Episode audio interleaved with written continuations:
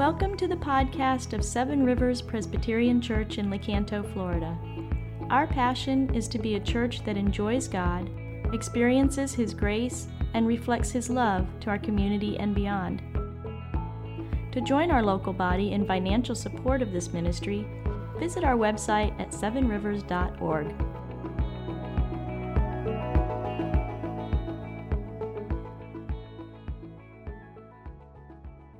So, um, we're going to deal with this fascinating um, subject, the end, right? Um, fascinating truth um, that we are going to live um, forever. And I'm going to be reading from um, uh, the third chapter of uh, the Gospel of John, but then referring to numerous passages in the Bible. You know, there's two ways to deal with the Bible. One is to take uh, books of the Bible and study books of the Bible and, uh, and kind of go passage by passage by passage. And then the preacher kind of camps in that one passage. He draws references from other parts of the Bible that, that would help us understand that passage, right? That's one way to study the Bible. That's what we were doing. We studied the book of Acts all through um, uh, the fall. And that's what we'll be doing starting next week when we go back to the book of Acts and finish uh, the, the biblical story of how the church goes from the resurrection of Christ and spreads um, to the world, okay? There's another way where we say, all right, what does the Bible say about the Holy Spirit? Who is the Holy Spirit? Where we draw from all over the Bible, right? All places of the Bible. What does the Bible say about salvation? What does the Bible say about creation, right? All sorts of subjects. What does the Bible say about marriage? What does the Bible say about divorce? What does the Bible um, say about all manner of things, right? Uh, and so we pull from various parts of the Bible, and that's what a, a sermon series on the confession of faith has been doing. And uh, so that's what we'll be doing this morning. We talk about what does the Bible say about what happens after we die? What does the Bible say about the future? Got it? So stand up, and, uh, and we'll start with uh, John chapter 3. If. Um, if the clock that's recording the time of my sermon has already started, that is an error. Um, these were preliminary remarks that I think uh, in the Bible it says somewhere should be discounted. Um, so, reading from John chapter um, 3, very familiar scripture to many of us, starting at the 16th verse. For God so loved the world that he gave his only Son that whoever believes in him should not perish, but have eternal life. For God did not send his Son into the world to condemn the world, but in order that the world might be saved through him. Whoever believes in him is not condemned, but whoever does not believe is condemned already, because he has not believed in the name of the only Son of God. And then that chapter, John chapter 3, ends with this verse, verse 36. Whoever believes in the Son has eternal life, and whoever does not obey the Son shall not see life, but the wrath of God remains on him. Father, we are um, stubborn and we are fools, and uh, we are ignorant and we are willful, and not one of us would bend the knee to you um, of our own volition. And you could have let us run headlong off the cliff of eternity. But in your kindness, you've sent your mercy and grace. And only if we belong to you, if we're headed to a glorious future, it is only because you are, have been so kind to hard hearted rebels like us. And Lord, we recognize that nothing we could do could have um, put us in the, the camp of those who belong to you. And Lord, I pray for those in this room that haven't yet, um, ha- haven't yet seen. Would you have mercy on them like you've had on us? Would you there open their eyes to see the foolishness of butting heads with the creator of the universe? The utter foolishness of that. And that before it's too late, they'll run to safety with you. I pray this. I pray this earnestly. I pray it with all my heart. In Jesus' name, amen. You may be seated, please. So here's the question this morning Do you realize you're going to live forever? It's an astounding thing. I'm convinced we don't think about it very much at all. Do you realize you are going to live forever? I'm not saying you're not going to die bodily, your body will die. Everybody's body dies. That much is certain, right? Um, but that we're going to live forever. We have souls that will live forever. One day we will have bodies again, too, forever. Everyone lives forever. Do you know that Moses and Pharaoh Tutankhamun um, are still living? Isn't that wild? Think about this that um, George Washington and Abraham Lincoln are still alive. Um, Harriet Tubman and Robert E. Lee are still alive. Sitting Bull and Eleanor Roosevelt are still alive. I have no idea why I paired them together, but they're still alive. Um, Jim Thorpe, Jesse Owens, Babe Ruth, they're still alive. Your great grandparents are still alive. Harold Eich, still alive. Teresa Roseborough, George Williams, Blakely Puckett, they're all alive. Do you realize when you die, it's not the end of your story, it's just the end of the first chapter of your story? In fact, maybe to get really the scope of it, it's the end of the first paragraph of your story. We talk about the end like, like we're coming up against the end when we get older. We're not anywhere close to the end. There is no end. Do you realize that? It changes everything. So, are you living now with that future in, your, in mind? Are you taking action now to secure your future? When I would go home as a, as a child with a report card, it was never a happy day in my life. And I just remember the disappointed look on my mother's face as she would look over my report card. And she would, I just think she would say every time she needed new material, she'd just say every time the same thing. She'd say, Raymond, Raymond, you're just closing doors on your future. You know, if you're not going to try any harder in school, you're just closing doors on your future. She was trying to say to this willfully stupid young man, what? Look to the future, right?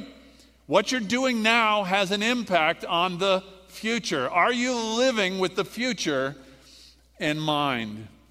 So, this week, early this week, we heard of an airplane flying from the Bahamas.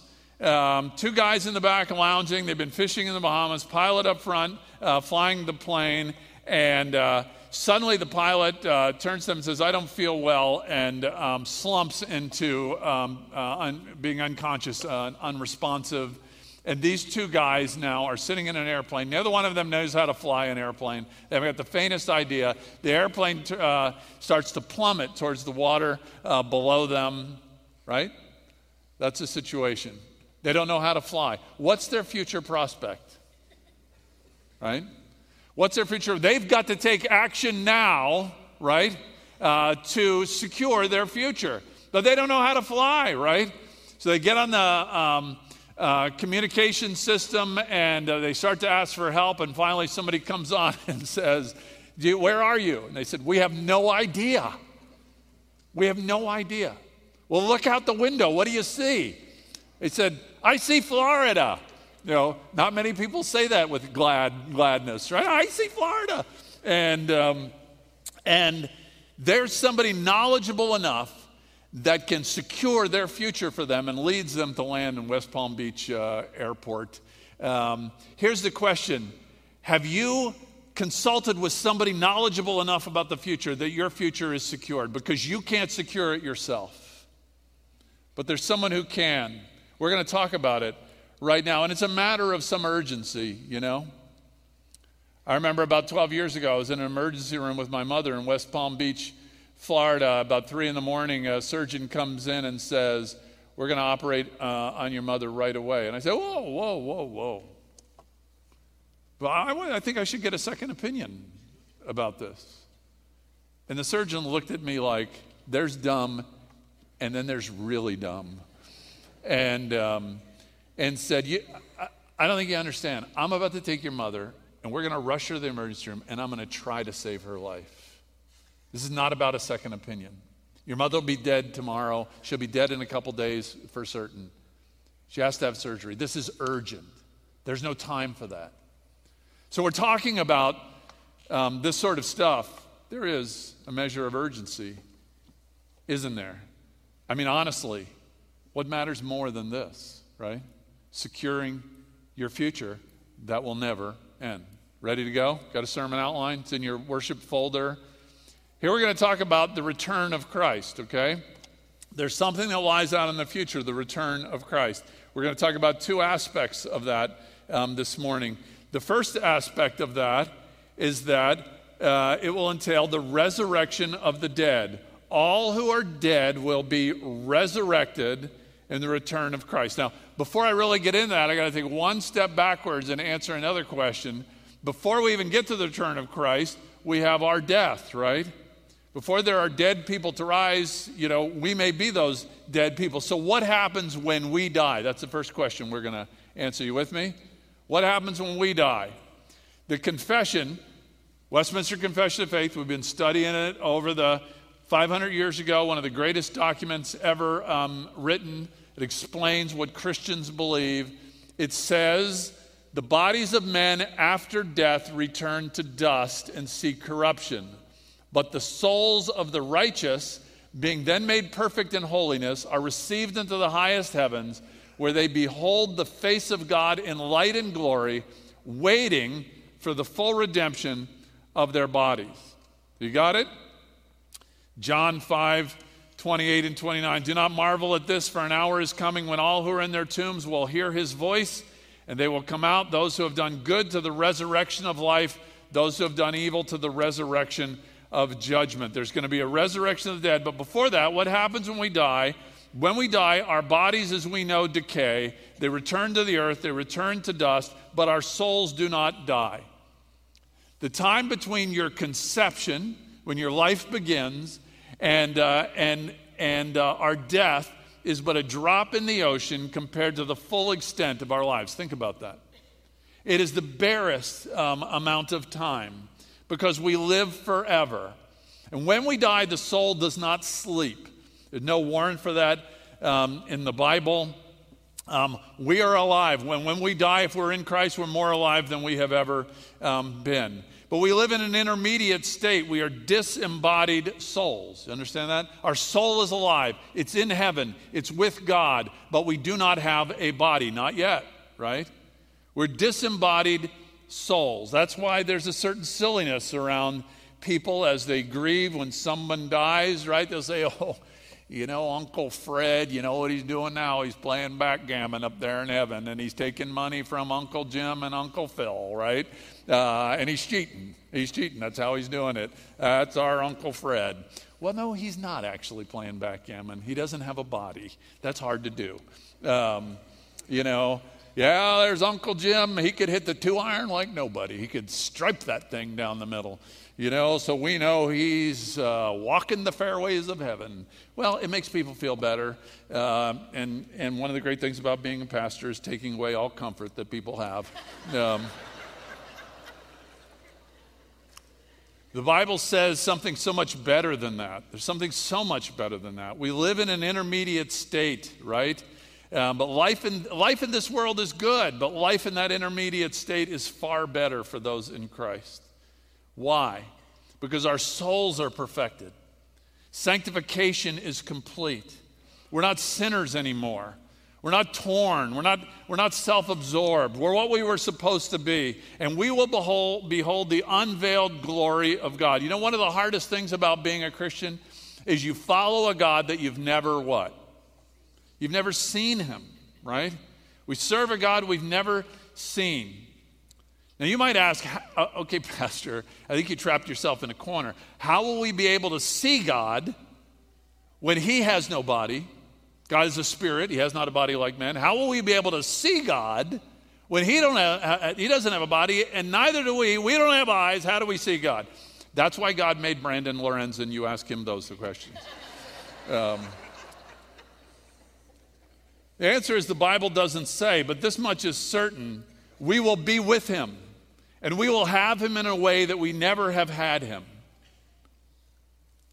And that will make it the best life we have ever known. What happens when you die in Christ? What happens when you, what did Jesus say to the thief on the cross? This what? This day you will be with me in paradise. Not someday, not someday in the future. You're not going into some soul sleep and you'll get awakened somewhere in the future. This day, this very day, you will be with me in paradise. What of the souls that are not in Christ when they die? The confession goes on to say, The souls of the wicked are cast into hell, where they remain in torments and utter darkness, reserved to the judgment of the great day. All right?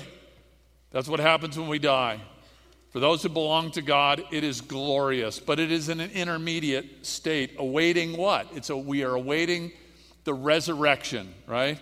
The resurrection of our bodies, which will come with the second coming of Jesus. When do we get new bodies? When Jesus returns. Remember when Jesus ascended into heaven? That was uh, this week in the church calendar churches around the world, this Thursday is Ascension Day. It's 40 days after the resurrection of Jesus. He ascends to heaven, and the apostles are they're stupefied, right, watching this. And an angel has to tell them, all right, go, go, go, go, go resume life. And, uh, and, the, and the one you saw leave this way will return the same way. He's coming back. That is mentioned 318 times in the New Testament, the second coming of Jesus, that Jesus is coming back. It's mentioned in virtually every book of the New Testament. I think perhaps in Philemon um, or maybe Third John uh, are the only books of the New Testament where it's not mentioned. You know that every place in the Old Testament, virtually every place in the Old Testament that refers to the coming of Christ, is not about his first coming, is not about his advent at Christmas time that we celebrate it's actually a reference to his second coming. It's much more predominant in the Bible, the second coming of Jesus. That's what we're talking about now. First Thessalonians describes it. For the Lord himself will descend from heaven with a cry of command, with the voice of an archangel, and with the sound of the trumpet of God. You know, sometimes I sit and I look out this window and I wonder, I wonder if it'll be today. I wonder if it'll be the day that he comes.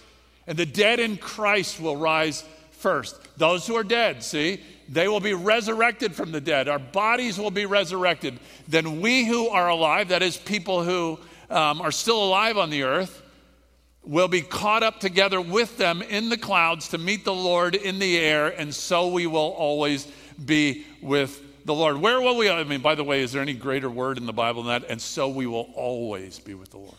Always, always, always with the Lord. That's what we were created for. That's what our souls crave. What a great promise. The description of this is so beautiful because where will we be always with the Lord?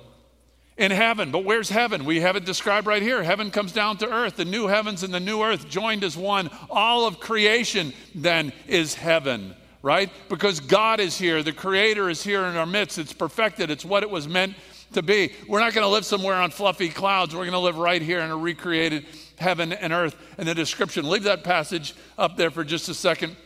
The description is this um, we're not going to go away somewhere um, with Jesus. That's not what's being described by the Bible. What's being described is the triumphal entry. All people who would have read this understood that when a conquering king is coming back into a city, he's victorious, he's defeated the enemy, he's got the spoils for the whole um, uh, um, people um, that some sentry looking out would see the army making its way coming, and they would see the king at their front, and they would know that there was victory, and they would sound the um, herald, you know, all throughout the town. They would open the gates of the city, and everyone in the city would rush out to the army. They would run out to where the army is so that they could all share in the what? In the parade, in the victory procession as all of them together would celebrate it, lining the roads, right? As the victorious, conquering king comes back. And you know what the Bible's saying? Nobody's going to miss it. If you're dead, you're not going to miss it. You'll be raised to be a part of that procession. If you're still living on this earth when it happens, you're not going to miss it, right? You're going to be a part of that grand celebration of all God's people when Jesus returns. Such Good stuff. What's the last words of the Bible? The very last words of the Bible. Speaking of Jesus, Jesus testifies to these things, saying, Surely I am coming soon. Those are the last words of the Bible. Surely, to my church, he says, I am coming soon.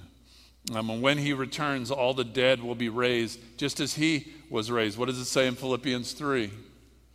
But our citizenship is in heaven, and from it we await a Savior, the Lord Jesus Christ, who will transform our lowly body to be like his glorious body. Resurrected bodies, 1 Corinthians 15.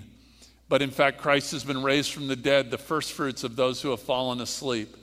For as by a man came death, by a man has come also the resurrection of the dead. For as in Adam all die, so also in Christ shall all be made alive, right? Christ was the firstfruits in resurrection.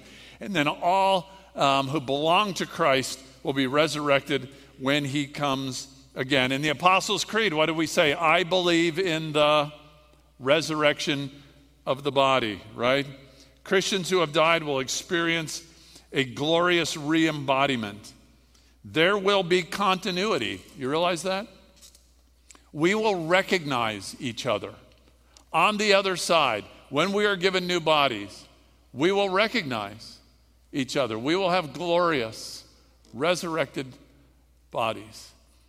Um, the, you know, uh, of course, there's an app with an algorithm. You can put in your height, weight, your, your information. You can send in a picture from when you're about, you know, in your 20s, and it'll give you a picture of what your resurrection body will look like. So, so I did it, and this is what we came up with.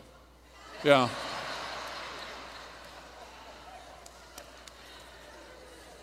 Pretty much spot on. Um, listen, how do we know we'll be recognizable? Jesus was, right, after the resurrection. Moses and Elijah are recognizable at the transfiguration. We can give other examples. We will have bodies that are without weakness or decay. There's a beautiful Eastern Orthodox funeral prayer. Goes like this Of old thou hast created me from nothing and honored me with thy divine image. But when I disobeyed thy commandment, thou hast returned me to the earth whence I was taken. Lead me back again to thy likeness, refashioning my former beauty. Right? Our bodies are returned to the earth. It's a consequence of sin. But a consequence of our redemption is that we'll be given new bodies, bodies that work, right? Bodies that are whole. So, just a couple thoughts what difference should this make? What difference should this biblical truth make in the way we live now that we are going to live forever in the presence of the Lord? Well, clearly there should be less fear of dying, less desperation to prolong our lives, less of a sense that, gosh, I'm in my 60s, I'm in my 70s, I'm whatever, and the clock is ticking and it's all running out. It's all the sand is sifting through my hands, and I've got to hang on because it's all I've got and I better take vitamins and I better go to the doctor and I better be frantic because it's slipping away. That's not the truth. You're going to live forever. Not only that, with a new body. That to be a whole new freedom about the way we live, less fear.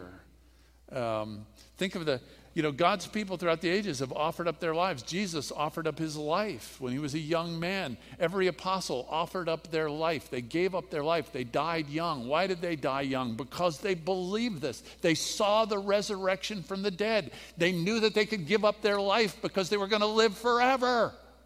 It changes you. A gunman breaks into a um, Taiwanese Presbyterian church outside of Los Angeles last Sunday and starts shooting. And a physician there dives in front of the shooter, takes three bullets, and he's the one who dies in that place. Because that's what Christians do, because they believe in the resurrection of the body and the life everlasting. How else should it change us now? We should be, there should be less angst of FOMO. You know what FOMO is? the fear of missing out. You know, that sense that, I, you know, there was so much I wanted out of life and I didn't get it. And, and, and, and, and I've got to get it now. And I've got to retire and, and accumulate money so I can go do all the things I've always wanted to do before I die, right? Less, should be less spending, less hoarding, less living for retirement, greater freedom to, to give and share liberally, greater freedom to lay up treasure in heaven. You know, one of the things people are asking all over our country is why are young people walking away from the church? And here's a great answer not because they don't believe what the church teaches, but because they don't believe the church believes what it teaches. It's not because they don't believe what the church teaches, but they look at the church and they say, You don't believe what you teach. You live like everyone else. You accumulate wealth, you do anything to get it, then you spend it on yourself. And you try to fit everything in this life so you don't miss anything frantically. Um, let me tell you, going to live forever really changes everything. And not only that, there should be a greater peace for those who suffer in this life. Suffering is no picnic, right? But what is, what does Paul say in Romans 8? I consider that the sufferings of this present time aren't even worth comparing with the glory that is to be revealed in us. This is a drop. This life is a drop. For some, your body is broken. For some, it's been broken a long time. Your mind might be broken, your family might be broken, your marriage is broken, maybe you were never married, maybe you never had children, maybe you never had grandchildren, maybe all sorts of things in this life have been a horrific disappointment. But I'm going to tell you something if you belong to Jesus, you will never be cheated. Never. Someday you'll look back in eternity and you'll say, I can't believe I was so discontent. I had no clue. I had no clue all that God had prepared for me. If you belong to Jesus, there is no good thing that will be withheld from you. You got it? Should change your life. Should change my life. I want it to change my life. I want to live in the freedom and joy of this. How about you? So, second thing, right? Second thing. Gosh, he's already on the second point. There's only two points. This man is a marvel. Um, the final judgment. So, the return of Christ brings the resurrection of the body the restoration of the body. Christ was resurrected from the dead, so are all who belong um, to him. And then um, the final judgment comes with the return of Christ. Um, what does Matthew 25 say? When the Son of Man comes in his glory and all the angels with him, then he will sit on his glorious throne, and before him will be gathered all the nations. And he will separate people one from another as a shepherd separates the sheep from the goats. How about Acts chapter 17? Here, Paul's speaking on Mars Hill at the, uh, in, in Athens, right, to pagan philosophers, to unbelievers. And Paul says, The times of ignorance God has overlooked, but now he commands all people everywhere to repent. You know, I just want to stop right there because sometimes the church says, you know, what we do when we tell people to become Christians who aren't Christians is we offer an invitation. But that seems pretty casual, you know. Like an invitation is, hey, why don't you come over? You know, we're uh, to a book club. Um, no, I think I'm just going to stay home and eat a quart of ice cream and watch Bachelor. You know, that's an invitation, right? Come over and, uh, and have pizza, right? That's an invitation which you can casually say, No, I decline the invitation. That's not what it says. It says, God commands all people everywhere to what? He commands it. Repent. Realize the gravity of who you are and what you've done. You've rebelled against your Creator, you've been arrogant and hostile towards Him. And repent of it. Let it break your heart. And it's urgent because He's fixed a day on which He will judge the world in righteousness by a man whom He's appointed. And if you have any doubts, He's saying to these Greek philosophers of the credibility of this man. Well, don't. God raised him from the dead, right? The day is already fixed. The confession of faith says in the last chapter of the confession God hath appointed a day wherein he will judge the world, in which day not only the apostate angels shall be judged, but likewise all persons that have lived upon earth shall appear before the tribunal of Christ to give an account of their thoughts, words, and deeds, and to receive according to what they have done in the body, whether good or evil. Everyone will stand to give an account, right? This day is already fixed. Look at, we, we, we profess it in the Apostles' Creed. Look at the second paragraph of the Apostles' Creed. Matter of fact, why don't we read it together? I believe in Jesus Christ, his only Son, our Lord, who was conceived by the Holy Spirit and born of the Virgin Mary. He suffered under Pontius Pilate, was crucified, died, and was buried. He descended to hell. The third day he rose again from the dead. He ascended to heaven and is seated at the right hand of God the Father Almighty. Now, here it is. From there, he will do what? He will come to judge the living and the dead. We profess it. This is what we believe. This is what's coming in the future. By the way, you notice what we read there? Jesus was buried. When they put his body in the tomb, he wasn't there, right? Jesus wasn't in the tomb, his body was in the tomb, his soul was elsewhere. He was a disembodied soul, right? Until he resurrects from the dead. That's exactly the picture of what we will be separated from our bodies for the season until our bodies are resurrected and made new, just as Jesus was. I believe, you know, in the judgment, the final judgment we profess in the Apostles' Creed. Everyone will give an account of their thoughts, words, and deed, and they will receive what they deserve from a holy and just God. Now, if you have a, a, shred of common sense, you'd be sitting here saying, How could anyone be found righteous? How could anyone be found righteous before a holy God? And if you think you could, you have no clue. I remember when I was a young pastor, used to teach us you're talking to somebody who thinks they're good enough to go to heaven on their own merit. You could do this little thing. You could say, um, um, suppose you know you explain what sin is. Sin is any wrong thought any wrong word any wrong deed. You don't actually do bad stuff. You can even think about doing bad stuff. You don't have to actually say mean things to people. You can just think about saying um, unkind things to people.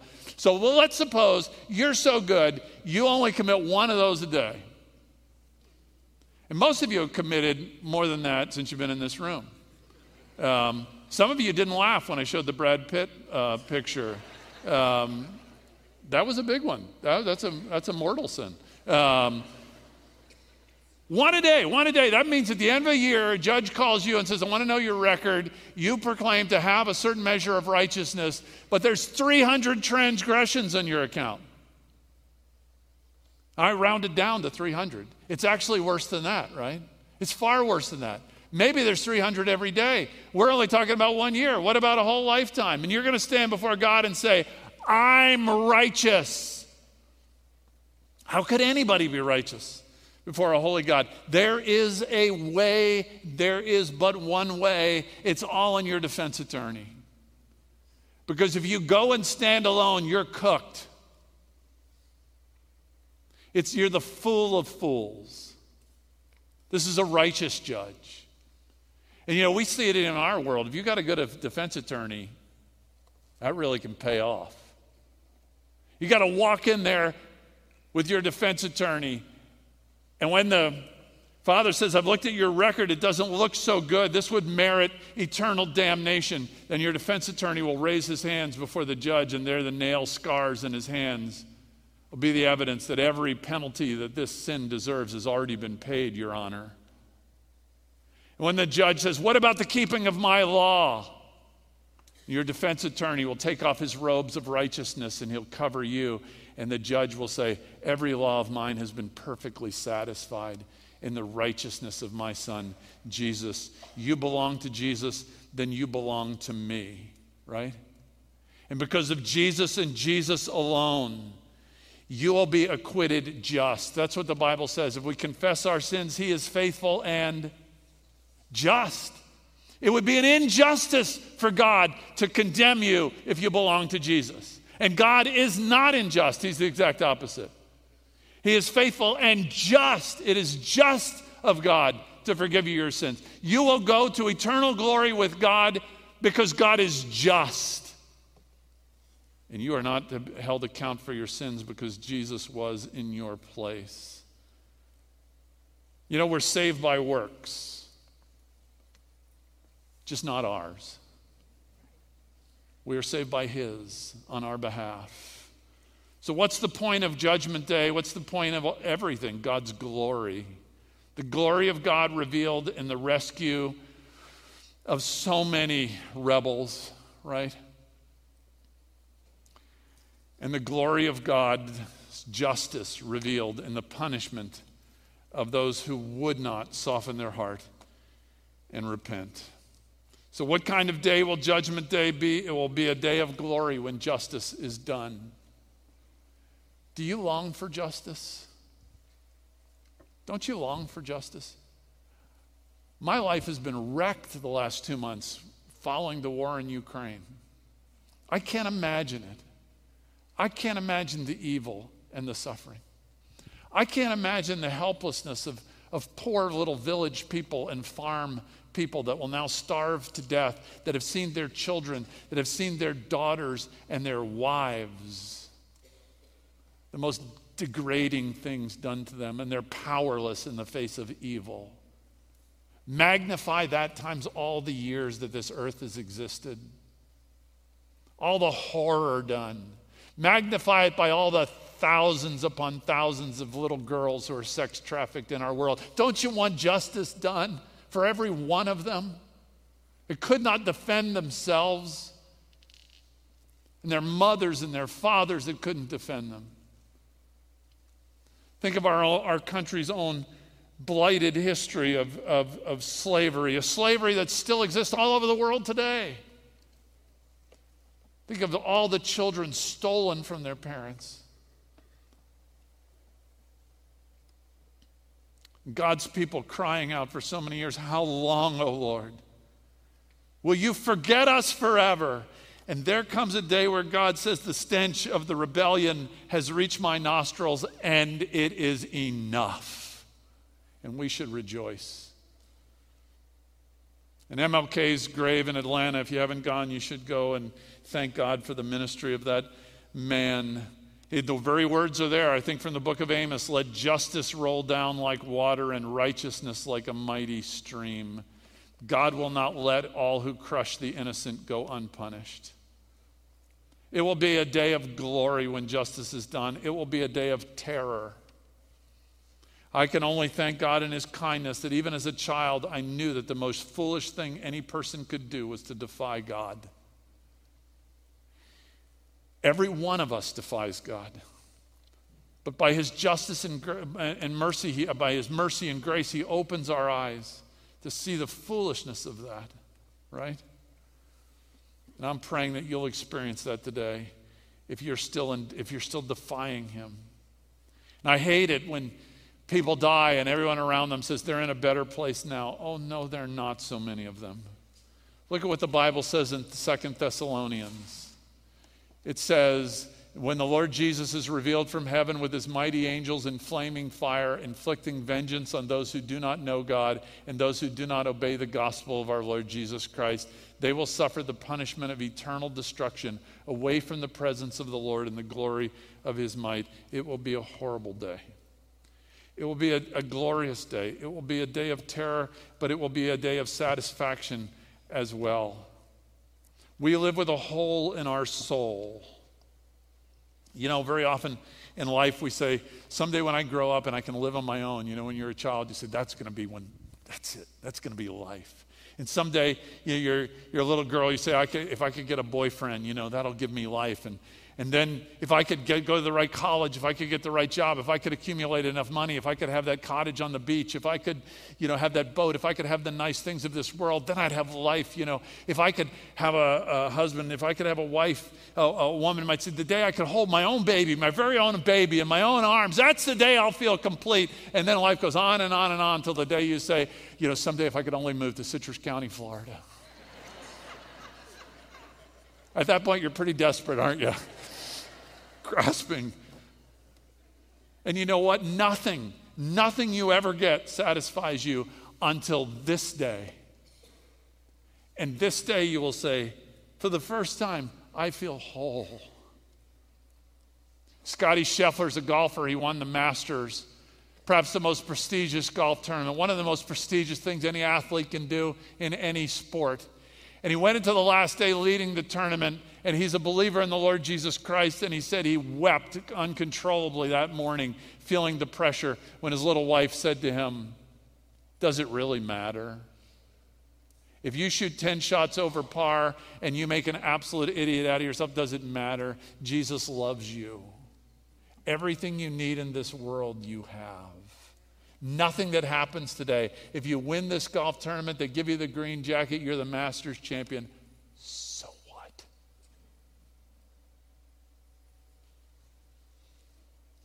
And he won, and part of the reason he won, he said, because he didn't really care whether he won or not. It didn't mean as much. Because there's only one thing that will ever fill us. On this day, it'll be the first day we've ever said, I'm home. I'm home. So, um, are you ready? Don't be a fool. You know, when I went to college, I went to college in Mississippi, and there's kids that told me about this hurricane named Camille. It came in 1969 to the Mississippi Gulf Coast, and people were so excited about this big storm. They went down and partied in condos and houses along the ocean to experience the wrath of nature. And this is what it looked like the next day.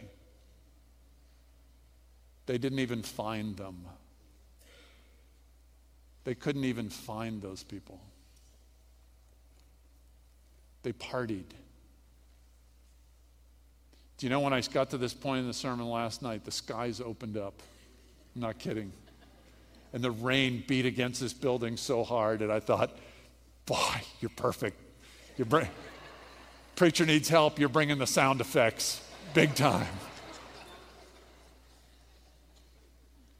Can I say to you with all my heart, you can't land the plane. The flood is coming. Get in the ark.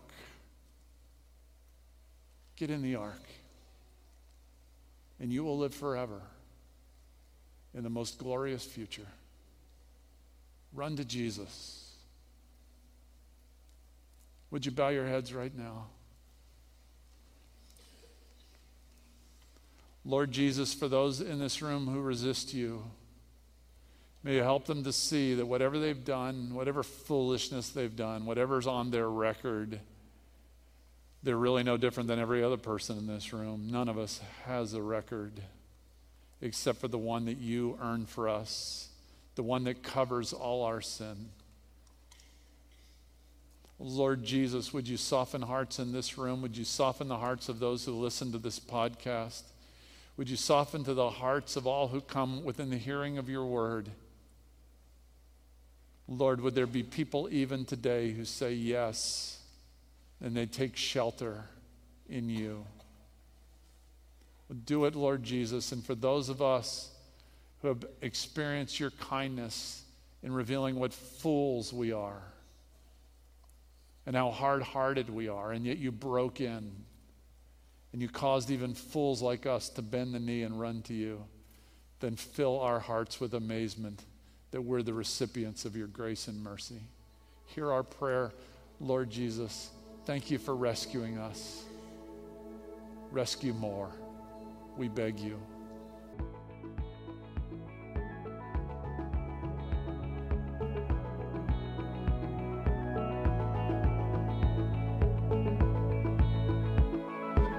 For listening to our podcast. If you would like more information or would like to help support the local body of Seven Rivers, please visit our website at sevenrivers.org.